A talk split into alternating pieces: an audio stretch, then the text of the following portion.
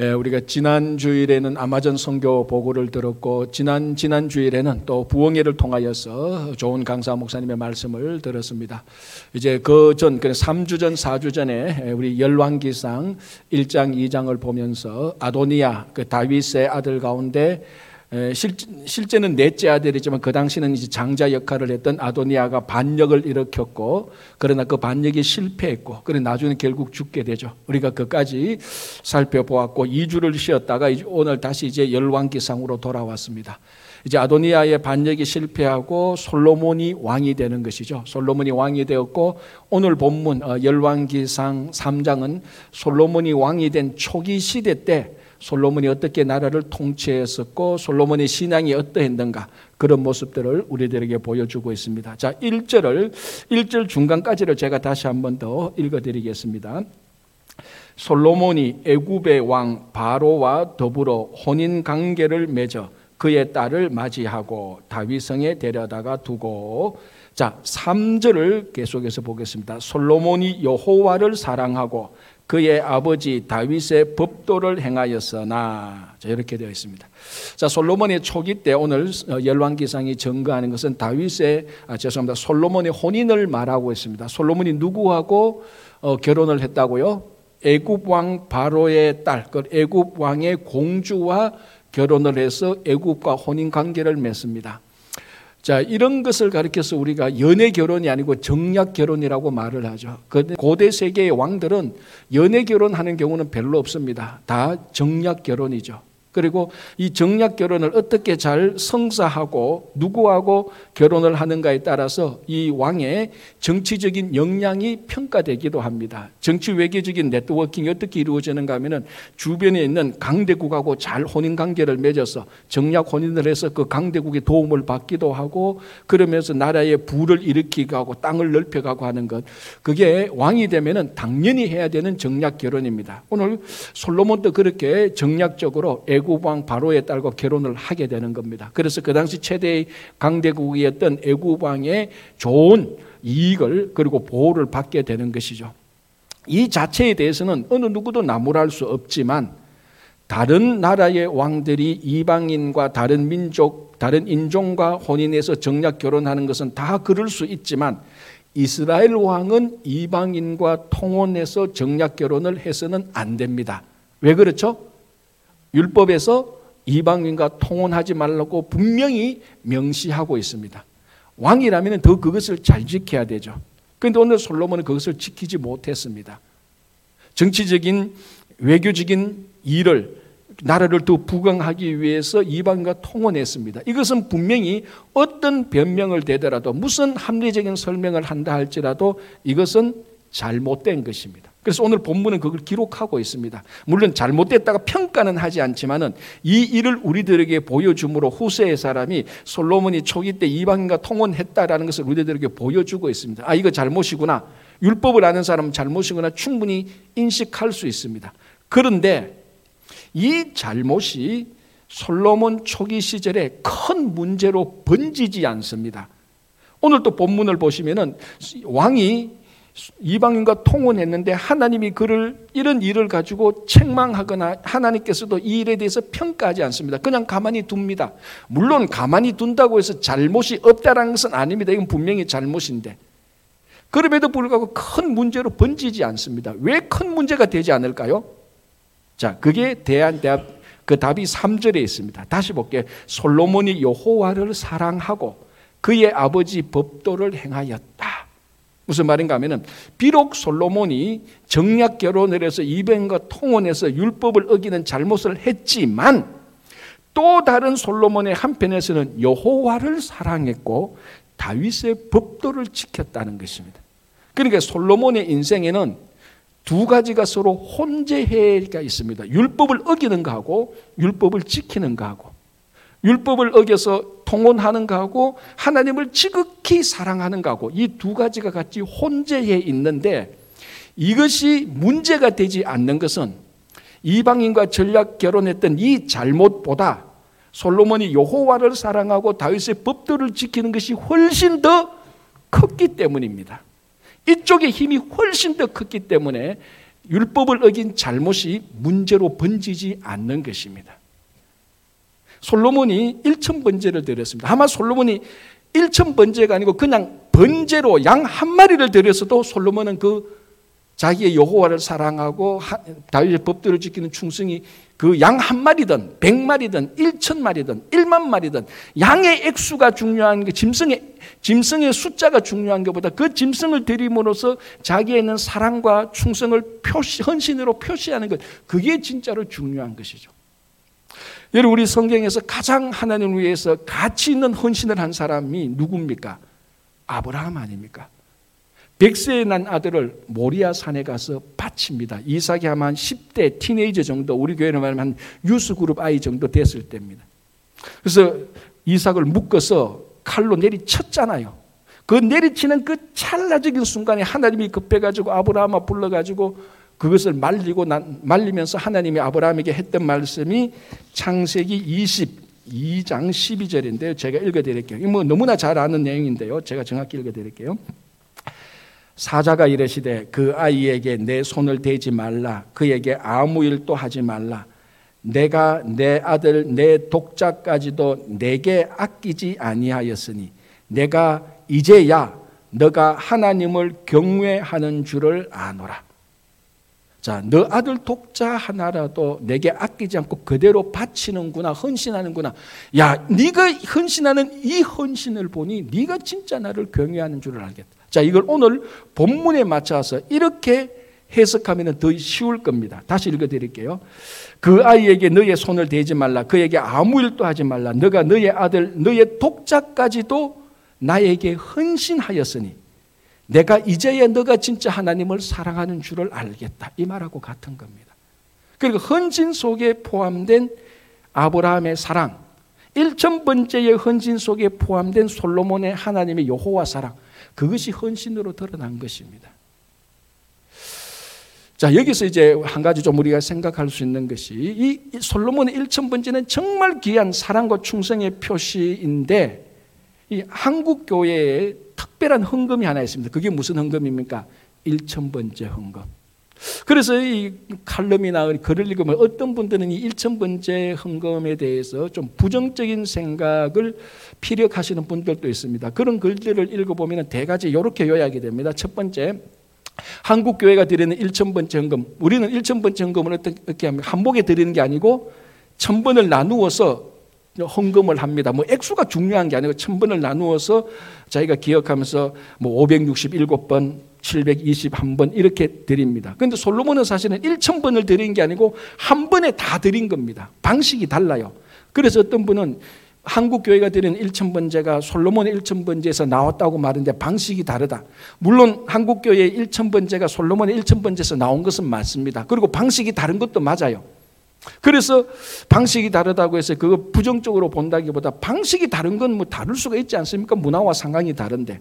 자, 어쨌든 그게 첫 번째 이유고 두 번째는 이제 어떤 사람들이 일천 번제를 줄 때 이 일천 번제를 하나님께 천번 뇌물을 뇌물을 바쳐서 자기가 원하는 것을 받아내려고 하는 마치 하나님과 협상하는 것으로 내가 일천 번 뇌물을 드릴 테니까 하나님께서 내 원하는 것을 들어주시오. 하나님하고 하나님을 비즈니스 파트너로 생각하고 협상하는 것으로 일천 번제를 드린다고 해서 비난을 하고 있습니다. 자, 어쨌거나 또 세 번째는 이게 마치 좀 무속적인 냄새가 난다는 겁니다. 옛날에 우리 한국이나 이렇게 할 때 뭐 매일 신에게 조공을 바쳐서 그 신을 감동시키고 하는 이런 이런 일들 또 하나는 아주 특별한 희귀한 경우지만 어떤 교회에서는 교회 재정을 충당하기 위해서 또는 교회 건축을 할 때 이제 건축비가 모자라니까 그 건축 헌금을 충당하기 위해서 교회에서 좀 강제로 좀 강제로 1천 번째를 요구하는 경우도 있긴 있습니다. 오늘은 어, 그러니까 이번 달에 1구에게 1천 번째 하시고 2구에게 뭐 1천 번째 이런 식으로 좀 강제로 하는 이런 1천 번째가 있기 때문에 부정적으로 또는 비난하는 그런 어, 글들도 있습니다. 대략 이런 논조입니다. 저는 이 논조에 대해서 찬성합니다. 1천 번째는 그렇게 해서는 안 되는 겁니다. 1천 번째는 자발적으로 해야 되는 겁니다. 아, 우리, 우리 친구에도 재정 좀 채웁시다. 1천 번째 합시다. 그거는 잘못된 겁니다. 그건 솔로몬의 1천 번째하고 완전히 판이하게 다른 겁니다. 솔로몬은 누가 건면하지도 않았습니다. 선지자도 제사장도 어떤 신하도 건면하지 않았습니다. 자기 사랑과 충성의 표시로서 자발적으로 하나님께 천 마리의 양을 드려서 번제를 드린 것입니다. 그리고 이것이 하나님한테 뇌물을 바쳐서 무엇을 조종한다? 천만의 말씀. 오늘 본문에서 말씀드린 것처럼 정말로 사랑과 충성의 표시 아닙니까? 그래서 지금 1천번째에 대해서 부정적으로 좀 비난하는 그들의 말에 천막을 그들의 말하는 것을 좀 걷어내고 1천번째를 보면 솔로몬의 진실한 1천번째가 있습니다. 이런 진실한 1천번째를 드리는 것은 우리 성도의 사랑과 충성의 표시고 그리고 1천번째를 드리면서 뭔가 모르게 우리 신앙의 내면을 계속해서 되돌아봅니다. 한 번이라도 기도를 더하는 것이죠. 이런 일천번제는 전혀 문제가 없습니다. 솔로몬이 드리던 그 일천번제의 근본 본질과 근본 정신을 이어받아서 일천번제를 하는 것은 결코 나쁜 게 아닙니다. 신앙이 자라고 하나님의 사랑을 내가 확인하고 그리고 뭡니까? 어, 내가 정말 하나님의 충성의 표시를 드러내고 누가 말하는 게 아니고 자발적으로 하면서 하는 일천번제.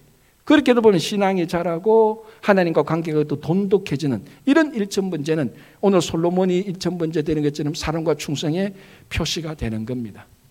다시 말하자면 헌신은 어디서 오느냐? 사랑과 충성에서 오는 것입니다. 자, 오늘날 우리가 살고 있는 이 이민사회, 21세기 미국 뉴욕의 이민사회에서 우리 성도들이 가장 약한 부분, 잘하는 부분도 굉장히 많지만 약한 부분이 한 군데가 바로 헌신 아닙니까?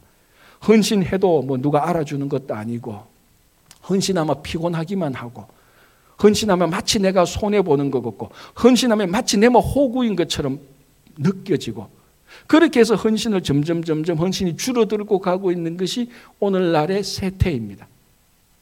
자, 이런 시대에 오늘 솔로몬의 일천번제는 오늘날 우리 모두에게 큰 신앙의 도전과 힘을 더해주고 다시 한번 우리가 진짜 하나님께 헌신하는 사랑과 충성이 있는가를 되돌아보게 하는 것입니다. 헌신은 절대로 강요로 안 됩니다. 사랑과 충성이 있다면 자연적으로 어떤 방식으로든지 헌신이 나타나는 것입니다. 여러분 다시 한번 우리가 이 솔로몬의 1천 번제를 드리면서 이게 1만 번제가 되든 100, 100번제가 되든 한 번의 번제가 되든 1천이라는 것에 목숨을 걸지 말고 그 안에 헌신, 헌신 안에 담겨진 사랑과 충성이 여러분들에게 함께하기를 바랍니다. 자, 하나님이 이게 기뻤어요. 하나님이 즉각 솔로몬에게 나타났습니다. 꿈의 꿈을 통해서. 그 1천 번제를 보고 사랑과 충성이 있는 것을 하나님께서 너무 기뻐서 즉각 나타나서 뭐 다짜고짜 묻습니다. 하나님께서 내 너한테 너 나한테 말하라. 네가 말하는 거 내가 다 주겠다. 내가 무엇을 너에게 줄고.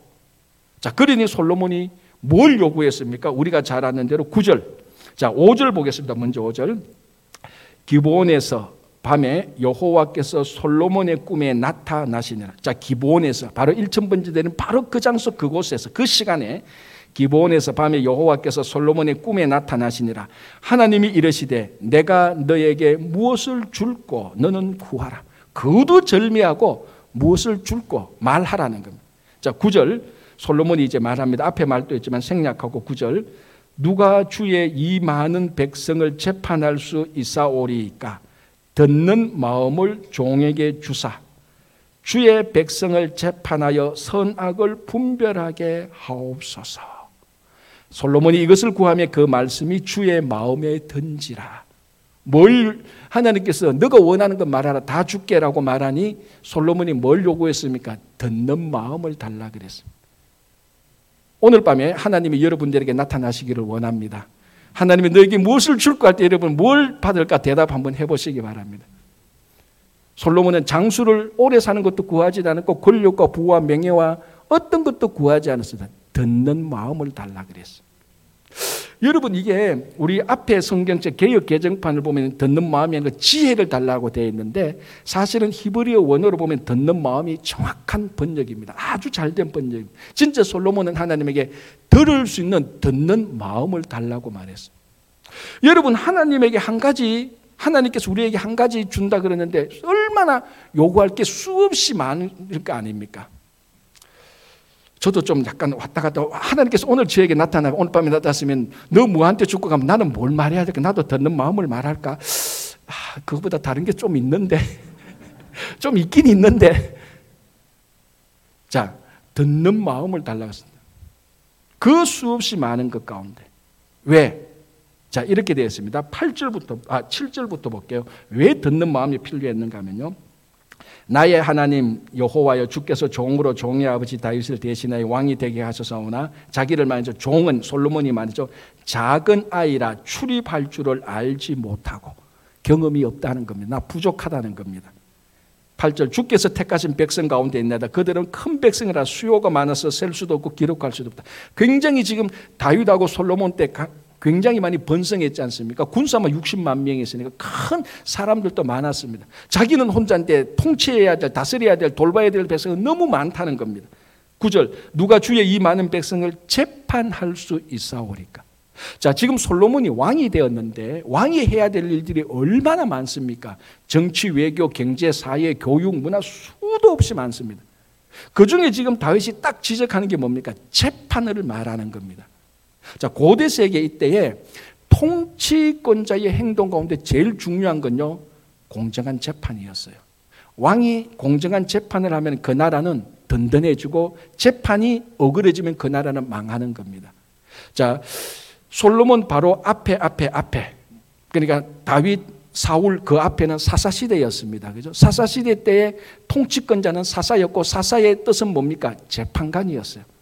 재판관이 통치를 하는 겁니다. 그만큼 재판이 중요한 겁니다.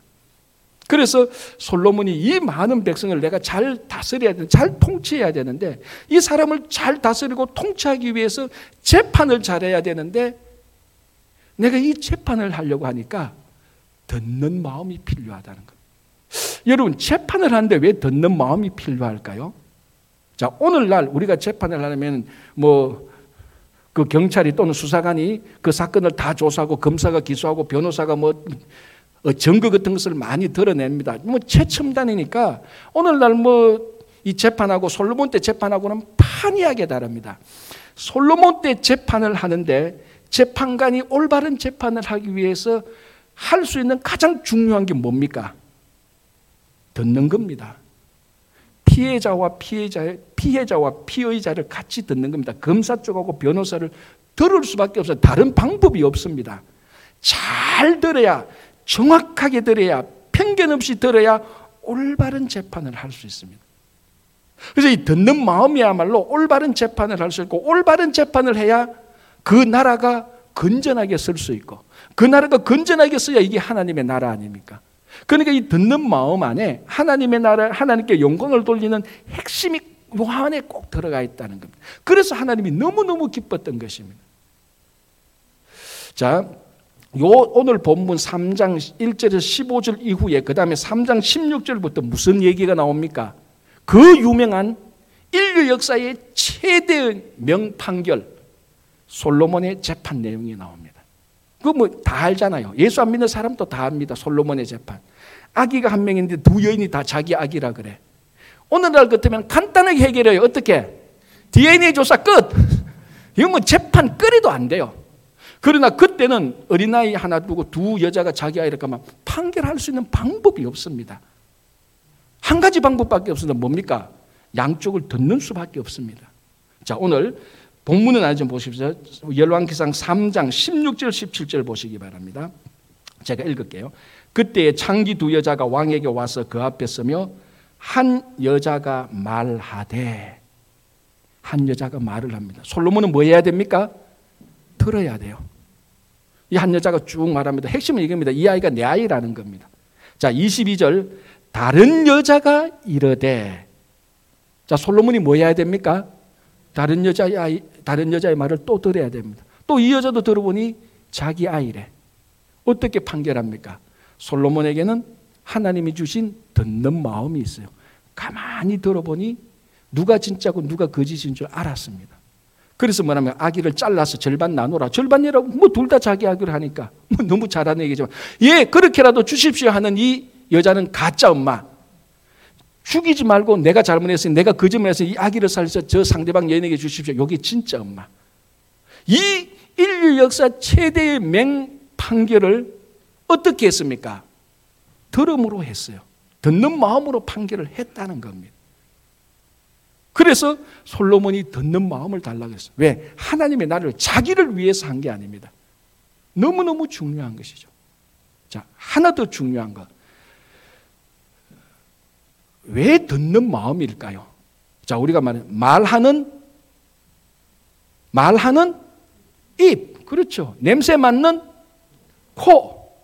보는 눈. 듣는 귀. 그렇죠. 그런데 솔로몬은 뭐라고 말합니까? 듣는 마음을 달라 그랬습니다. 귀가 아니고. 자, 우리가 듣는 마음이든 듣는 귀든 상대방의 말을 상대방의 말을 듣습니다. 듣는 귀는 상대방의 말을 통해서 그 말 안에 있는 정보를 듣습니다. 정보를 들으면서 이게 거짓인지 참인지 올바른 판단을 하고 말하는 것을 듣고 분석하고 그죠? 나름대로 어, 따지기도 하고 합치기도 하고 요게 사실은 잘 듣는 게 맞습니다. 그러나 요거는 듣는 귀지 듣는 마음은 상대방의 말을 통해서 정보를 뛰어넘어서 말하는 사람의 마음을 듣습니다. 그게 듣는 마음이에요. 그 듣는 마음은 한 사람의 말을 통해서 정보를 듣는 것 이상으로 말하는 사람의 마음까지도 들어버리는 거예요. 듣는 마음은 그 사람을 듣습니다. 그 사람이 말하지 않는 침묵까지도 듣는 게 듣는 마음이에요. 침묵의 소리도 듣는 겁니다. The sound of silence. 팝송 이름. Sound of Silence도 듣는 침묵의 소리까지도 듣는 귀는 침묵의 소리를 못 듣습니다. sound로 발성되지 않으면 듣는 귀는 못 들이. 듣는 마음은 그 소리가 발 sound로 발성되지 않아도 그 마음을 듣는 겁니다. 그 사람을 듣는 겁니다. 솔로몬이 요구했던 건 뭡니까? 듣는 귀가 아니고 듣는 마음입니다. 말 누가 말하는 것을 통하여서 정보를 들을 뿐만 아니라 그 사람의 마음을 다 듣는 겁니다. 자, 여러분 그 나와 너라는 유명한 책을 썼던 유대인 철학자 작가 마틴 부브라는 사람이 있습니다. 아, 뭐 아주 유명한 사람이고 유명한 책, 이죠 마틴 부부가 젊었을 때 이제 명성이 한참 막 쌓여지고 있을 때 어느 날 대화와 소통의 중요성에 대한 자료를 막 모으고 편집하고 있었는데 한 젊은 청년이 찾아왔습니다. 좀 이야기를 하고 싶다. 뭐 마틴 부부 유명해지니까 아 지금 우리 말로 하면 되게 바빠 죽겠는데 이 바쁜데 이 젊은 찾아와서 대화를 하자니 거절을 하나니까 명성이 누가 될 것 같고 아 이것도 다 이야기할 거잖니 지금 바쁜데 어쩔 수 없이 그래도 들어오라 그랬습니다. 그러니까 청년이 찾아와서 어, 질문을 합니다. 뭐 우리말은 뭐 이렇고 저렇게 하는데 그 질문에 대답을 다 합니다. 얘기를 정확히 듣고 답해주고 얘기를 듣고 정확히 하고 답해주고. 그건 자기는 바쁘니까 그런데 이제 나중에 말하기를 그 청년이 묻지 않은 말에 대해서는 나는 답하지 않고 그 청년이 꺼내지 않은 이슈에 대해서는 자기는 말을 안 합니다. 바쁘니까. 그래서 그 청년이 마틴 부부하고 얘기를 하고 돌아가서 며칠 뒤에 이 청년이 자살을 해버렸습니다. 근데 이 자살한 청년의 친구가 나중에 마틴 부부를 찾아와서 말합니다. 그날 내 친구가, 즉 죽었던 자살한 그 친구가 당신을 찾아왔을 때 그때의 목적은 자기 생사를 판가름하기 위해서 당신을 찾아왔다는 겁니다. 그런데 마틴 부부는 바빠서 말의 정보만 들었지 듣는 귀는 있었지 이 청년의 마음에 생사를 판가름하는 그 마음을 듣지 못했습니다. 듣는 마음이 없었습니다. 듣는 귀만 있었지. 그래서 이 청년이 자살했다는 소식고 마틴 부부의 인생이 바뀝니다. 그래서 자기는 이제 학자의 길을 벗어버리고 사람과의 만남에 대한 연구를 하고 만남의 중요성을 강연하고 다니는 유명한 사람이 되었어요. 그날 마틴 부부가 오늘 솔로몬이 말했던 듣는 마음이 있었더라면, 듣는 귀가 아니고 듣는 마음이 있었더라면, 한 젊은이가 자기한테 생사를 두고 찾아왔던 그 마음을 들을 수 있었을 것인데, 청년을 살릴 수 있었을 건데, 못 살렸던 겁니다. 그래서 오늘 솔로몬이 듣는 마음을 달라라고 했던 것입니다. 여러분 결혼 전문가 한 사람이 이런 말을 했습니다. 가장 성공한 결혼의 요소 중에 하나가 뭔가 하면은 배, 결혼한 배우자에게 영향을 받아서 변화를 받는 것이라고 말합니다. 그게 가장 행복한 결혼에 행복한 결혼을 했다는 표시 중에 하나입니다. 이것만이 다가 아니고 왜냐하면은 내가 결혼하기 전에는 고집도 있었고 성질도 나빴는데 결혼해서 내 배우자의 온화한 성품의 영향을 받아서 자기도 온화하게 됐다. 그야 그거 진짜로 성공한 결혼이라는 겁니다. 성공한 그래서 그 결혼 전문가가 말해 이렇게 배우자의 영향을 받아서 변화되기 위한 성공한 결혼 생활을 하기 위한 첫 번째 단계는 그럼 뭐냐? 배우자의 이야기를 경청하라는 겁니다.